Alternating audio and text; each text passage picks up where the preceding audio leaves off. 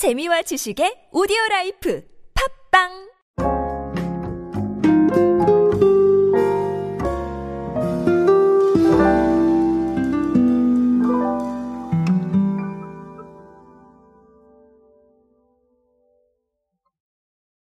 ESG나 아니면 뭐 친환경 등 가치 소비를 실천하는 방법은 굉장히 여러 가지가 있을 수 있습니다. 어, 실천적으로 어떤 것들을 할 수도 있겠지만 어떤 캠페인을 뭐 한다거나 아니면 이런 것들을 좀 더 컨텐츠화를 시킨다거나 이런 것들도 가능하겠죠. 근데 어, 이번에 배민에서 꽤나 멋진 사례를 하나 만들어서 제가 오늘은 그 이야기를 드리려고 합니다. 오늘은 배달의 민족 이야기로 함께 하겠습니다.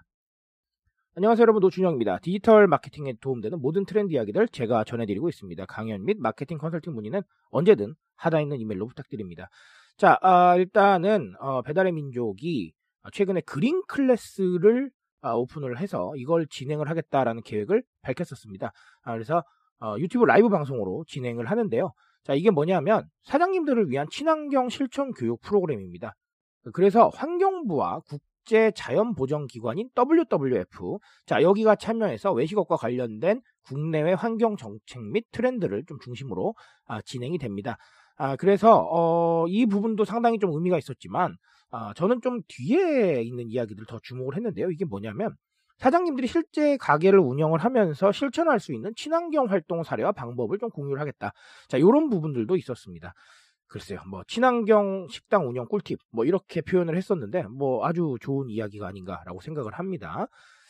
어, 저는 이렇게 생각을 합니다. 결국은 배달의 민족이 이런 것들을 하고 있는 건 결국은 어, 좀 큰 브랜딩을 위해서 하고 있는 것이고 이 브랜딩을 완성하고 있는 실천적 가치들을 도대체 어디서 찾을 것이냐 이런 게 중요할 것 같은데 어, 생각보다 더 잘 찾고 있다 이렇게 말씀을 드리고 싶습니다. 자 그래서 이 사례를 제가 말씀을 드리는 건 사실 가치 소비에 대한 이야기도 드리고 싶지만 가치 소비를 실천하는 방식이 생각보다 더 다양할 수 있다라는 걸 말씀을 드리고 싶어서 골랐어요.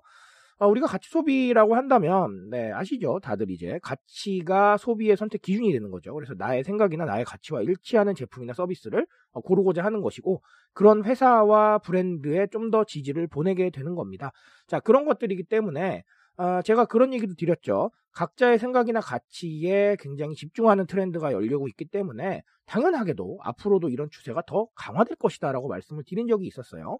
그래서 이런 것들을 실천하는 방법들을 더 많이 고민하시고 그리고 또 이 가치를 친환경뿐만 아니라 굉장히 다양하게 좀 보셔야겠다 이런 조언도 드린 적이 있었습니다.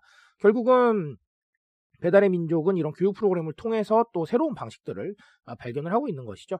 그래서 제가 늘 말씀드립니다. 아, 실천 방식은 다양하게 생각하세요. 친환경 실천도 맞겠지만 또 뭐 다양한 이런 상황도 있을 수가 있고요. 이런 것들을 뛰어넘는 사례도 앞으로 분명히 나올 겁니다. 그 사례를 우리가 리드할 수 있다면 더욱더 좋겠죠. 자, 그래서 아, 가치 소비는 다양한 측면 그리고 다양한 실천을 생각해 보시라라고 말씀을 드리고 싶습니다.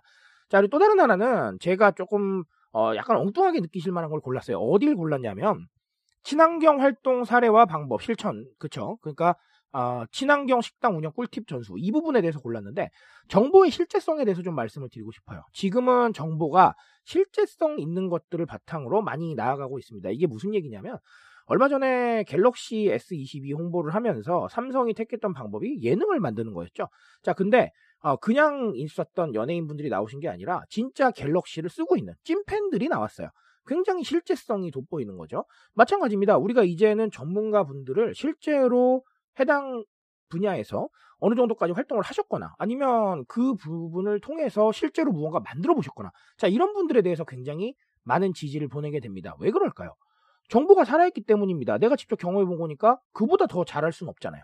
이렇게 정보의 실제성에 대해서 많은 고민을 하셔야 되고 이 실제성을 조금만 더 넓히신다면 결국은 실용적인 정보들이 되겠죠. 내가 바로 활용할 수 있는. 자, 그렇게 정보의 방향성을 좀 가져가셔야 됩니다. 두루뭉술한 어떤 정보들 저는 가치가 없다고 생각을 합니다. 항상 똑같은 얘기들 혹은 아니면 그 굉장히 추상적인 이야기들. 사실 그런 이야기들은 그닥 그렇게 좋지 못해요. 예, 그런 부분들의 어떤 상황들을 조금 더 피해 가시고 결국은 우리가 뭐 컨텐츠의 시대라고 얘기를 하는데 컨텐츠를 통해서 좀 더 실제적인 정보 그리고 진짜로 살아있는 정보 그리고 당장 활용이 가능한 정보들을 제공을 한다면 그 컨텐츠만으로도 충분히 홍보가 될 수 있습니다. 그러니까 이런 부분들을 좀 주목을 해보셨으면 좋겠다 이런 조언을 드립니다. 자, 여러 가지 실천 방법들이 나옵니다. 그 실천 방법들을 또 리드하시는 건 여러분들의 고민이겠죠? 그런 고민들 제가 계속 도와드릴 수 있도록 하겠습니다. 고민해 보시다가 또 아쉬운 점이 있으시다면 언제든지 어, 연락을 부탁드리겠습니다. 저는 오늘 여기까지 말씀드리겠습니다. 트렌드에 대한 이야기는 제가 책임지고 있습니다. 그 책임감에서 열심히 뛰고 있으니까요. 공감해 주신다면 언제나 뜨거운 지식으로 보답드리겠습니다. 오늘도 인싸 되세요, 여러분. 감사합니다.